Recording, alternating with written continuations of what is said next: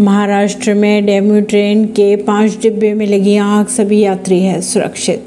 महाराष्ट्र के अहमदनगर में और नारायणपुर स्टेशन के बीच सोमवार दोपहर तीन बजे के आसपास आठ डिब्बों वाली ट्रेन में पाँच डिब्बों में आग लग गई। मध्य रेलवे के अनुसार आग लगने के बाद सभी यात्रियों को ट्रेन से नीचे उतारा गया। सभी सुरक्षित हैं।